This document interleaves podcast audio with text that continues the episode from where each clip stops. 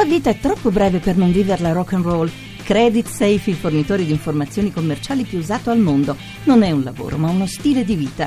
Creditsafe.it. Invia il curriculum a italiainfo-creditsafe.it.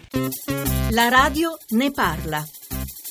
Buongiorno, sono Roberto da Udine questi giorni si sta parlando della rottamazione, Equitalia, eccetera, eccetera. E una domanda semplicissima. Volevo sapere come fa il fisco, con la sua mano implacabile, impersonale e senza anima, a distinguere chi non paga perché, diciamo così, è un furbetto e da chi invece non può farlo. Mi riferisco in particolare ai vari artigiani, partite IVA, che sono comunque magari in buona fede.